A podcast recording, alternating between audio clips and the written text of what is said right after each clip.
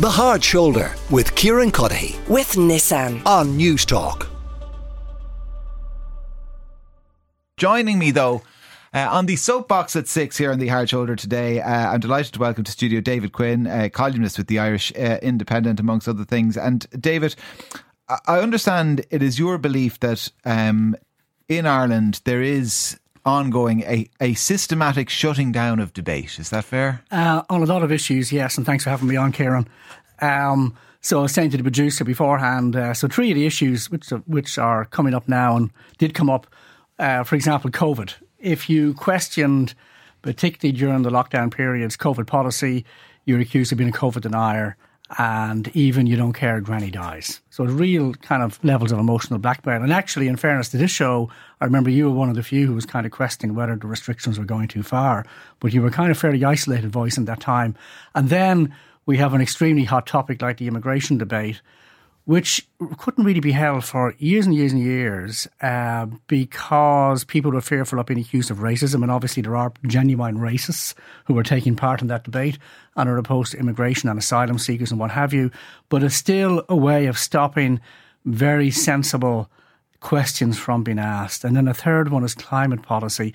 So you question climate policy, you're immediately called a COVID denier or a science denier. But in fact, like with the COVID debate, you're actually wondering well, what proportion, like what response to climate change is proportionate and what kind of trade offs are involved when you're trying to reduce carbon emissions by half by 2030. And so all of those debates kind of, and more, take place under uh, conditions of pretty extreme moral and emotional blackmail that makes it very hard for the ordinary person to stand up and voice an opinion or voice an objection. So who who are the people who do the blackmailing? Well, I mean, a lot of it takes place in social media, obviously. Yeah. Um, I mean, social media isn't, as you know, an extremely nasty place um, where accusations come in thick and fast. But it's but it's also that um, uh, you just on an issue.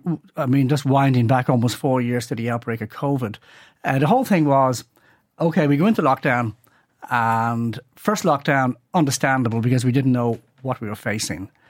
But as things go on and you see what other countries are doing, for example, Sweden, which never had a full lockdown, had hmm. restrictions but not a full lockdown, you still weren't really allowed to ask the questions and they were rarely debated on air. And in fact, during COVID, the main voice of opposition to government policy didn't come from people saying, this is all too restrictive. It came from people saying, let's be like New Zealand and go for zero COVID and close the border completely. So if you remember when there was the second big outbreak after Christmas 2020, uh, we introduced a system whereby anybody coming in, for example, Italy, was being quarantined in hotels. And you had the Italian and French ambassadors saying, We're not doing this to your citizens. You're locking up our citizens. This is simply bonkers. So the only opposition really allowed during that period was from people who were saying, We're not going far enough. And again, you're in debates and people are saying, well, you not care if Granny dies. And all you're actually trying to say is, well, there's costs to continual restrictions. So we kept schools closed longer than anywhere. We kept the construction industry closed longer than anywhere. We kept ch- churches closed longer than anywhere. And all of that should have been debated. People's livelihoods were badly affected. I remember you were sympathetic to restaurateurs, of restaurateurs, um, uh, because they were being, you know, very badly hurt by the whole thing. And if you, like, going back further, Celtic Tiger, you couldn't question that. I mean, I mean, like Bertie Ahern just basically got uh, really stuck into people who wondered this property boom is it really going to keep going? Are we going to have a soft landing? And you're accused of jeopardising the national economy. And so, if you remember afterwards, when the whole bubble burst and it just resulted in economic catastrophe, you had various reports out, including from I think a guy called Nyberg, that said we succumbed to groupthink. Yes. And I think we didn't really learn that lesson because I think we still succumb to groupthink on too many issues, and dissenting voices tend to be drowned out. I, I, I can understand how that would apply to COVID. I think certainly there was a prevailing narrative that people subscribed to, and there wasn't a huge amount of dissension uh, from it. And I'd include the broadcast media largely in that as well. You know, there was there was a feeling we were in an emergency, and let's listen to what Tony Holohan and NPHET have to say, and just follow their advice. Full stop. And that was the end of the conversation. Uh, is is that necessarily true on climate? I mean, it's true on Twitter, But for example, say the IFA or the ICMSA, they, they would be critical of some policies around our climate targets and emissions targets when it comes to agriculture. Um, and they would regularly be heard on the airways or quoted in the newspapers, you know, cr- criticizing that. And yes, on social media, they're, they're called climate deniers, but they're not in, in, in other circles. Well, you don't tend to hear people coming on from um, uh, some of these kind of, we say, friends of the earth getting mm-hmm. asked tough questions. And so, for example, when they say, oh, when Eamon Ryan says we need to cut emissions by half by 2030, which is only six years away, um, is he really asked hard questions about the feasibility of that? And also, you get many headlines which kind of. Um, I think he is. Oh, I don't know. Well, okay. Um, well, I think it's put to him that, uh, that they're that they're uh, unrealistic. Maybe there's not necessarily detailed questions asked about how to hit it, but I think it is put to him fairly regularly that there's not a snowball's chance in hell that will actually hit any of those. Well, when he targets. was over in Dubai recently, was it COP28 that was on? Um, and all the talk was phasing out fossil fuels. Mm. And I think they said transition out of fossil fuels was the word they ended up going for. Um, but I didn't hear him being asked too often when by because that's a crucial question i mean like what is a realistic time frame here and also what are the costs of transitioning away because um, uh, at the moment, the transition to renewables is adding to our electricity bills. Now, I remember we went, I went around to a couple of the agencies recently and I said, by how much? And I was put around from Billy to Jack in a big way because nobody seemed to actually know, at least nobody who was willing to talk to me, what is that adding to our electricity bills? This is a kind of question for Eamon Ryan. What is the transition to renewables currently adding to the ordinary person's electricity bills?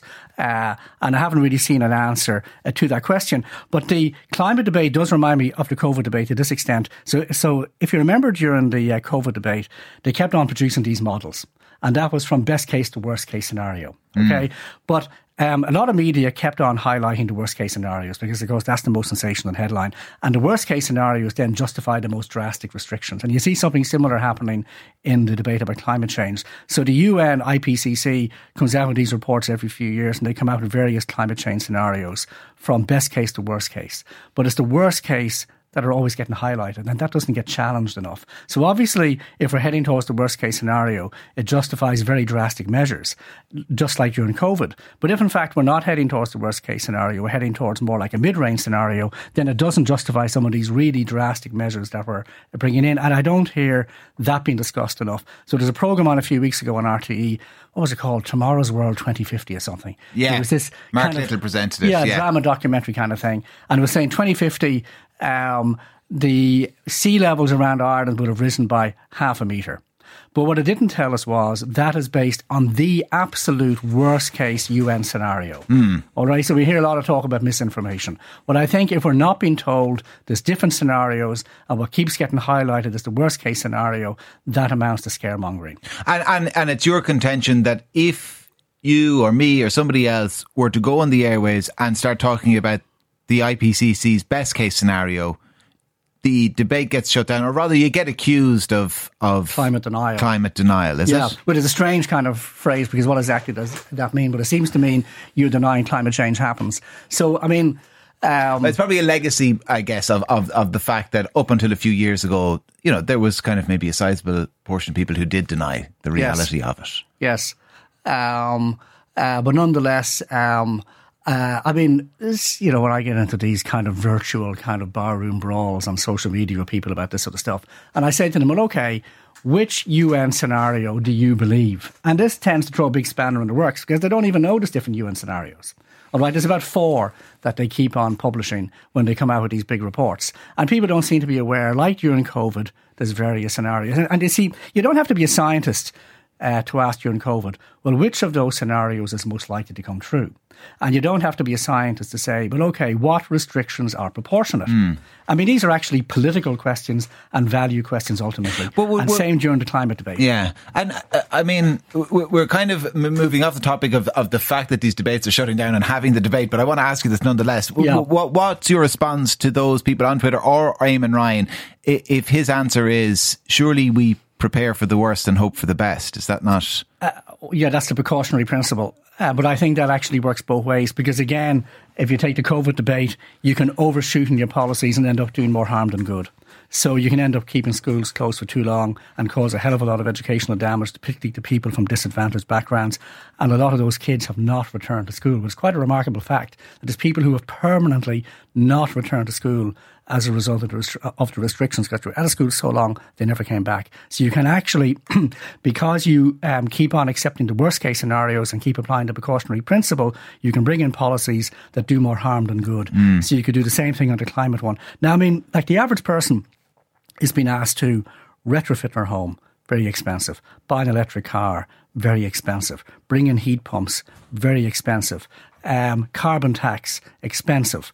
Um, um, in order to make a transition um, their electricity bills are becoming more expensive, which, they, which has been happening asked anyway. is the word there. They're only being asked. They're not well, been told to do it. And those that do take up the offer, I mean, there's very generous grants available. People who are watching Room to Improve last night would have seen that. Well, I mean, those grants can't last forever because obviously the more people switch over to electric cars, um, the more those kind of subsidies become economically unviable. And also, you have in, in let's say, London, you've got these low emission zone mm. areas and that's telling people you can't drive your diesel cars anymore. But this disproportionately affects poorer people because they're the ones least able to yeah. afford to buy a hybrid or an electric car. To, and, to, and, that's yeah. a compulsory policy. To, to, to, bring us back then to this idea of debate being shut down, Mark is after texting in. David Quinn has some really good points, and some things aren't questioned at all. But then uh, some people uh, just ask questions, he has in inverted commas, as a way to get their malign agenda legitimized. And you, you kind of accepted the fact that, listen, there are racists out there. Mm-hmm. You know, so, so, I mean, how do you um, allow for that? Or how, how do you cater for the reality that there are racists who will say, I'm just asking questions? Well, you see, in a free speech society, there is a risk that you've got to take in allowing free speech because, again, um, in curbing free speech, um, all kinds of ideas and questions that are very important don't get asked and don't get aired. Um, and again, we saw that in the Celtic Tiger. We saw that during COVID. There was an opinion poll there yesterday in the Sunday Independent, and I see the number of people who now believe we went too far during COVID is increasing. I mean, there was an OECD report came out last week that the government was boasting about, and it says Ireland over the three years of the pandemic had no excess debts at all, mm. but neither did Sweden and Sweden never had lockdown. So that's a really crucial point. And Norway didn't either, and Norway wasn't as restrictive as us either. But this wasn't being asked properly during the debate because again, as Sweden's own, uh, I think, expert review did suggest they should have locked down a little bit harder. They actually said some bigger venues should have closed. They shouldn't allow things yeah, to go ahead. Yeah, so they didn't do anything. No, no, by right. and large, though, yeah. they accepted that yeah. you know they had the uh, right approach. Uh, but. And they never closed down schools. But like the immigration one is obviously the really hot topic debate at the moment. So that's the one. And there is a genuine far right, and some of them are genuinely racist. And obviously, you have the absolutely despicable burning down of uh, places that the government has earmarked for asylum seekers, these hotels and so on. So there is a, I mean, there's an understandable fear that if a big debate takes place on immigration and asylum and, and, and asylum, which are two separate issues, uh, mm. that you are genuinely going to let genuine races off the lease. So this is um, an understandable concern. But the trouble is, if you don't allow the ordinary concerns of ordinary people. For example, I mean, a very obvious question is um, uh, how many can we cope with at any one time? Uh, so, again, in debates about this, um, what I often get accused of is, well, hang on a second. The Bible says, welcome to stranger, and you, David Quincy, have a problem with the numbers coming in. And my response uh, to that is, well, do you support open borders? And the answer is almost invariably no. Yeah. And if you don't support open borders, well, then you, you support some kind of a limit. And then the, debate switches. Well, okay, what should that limit be?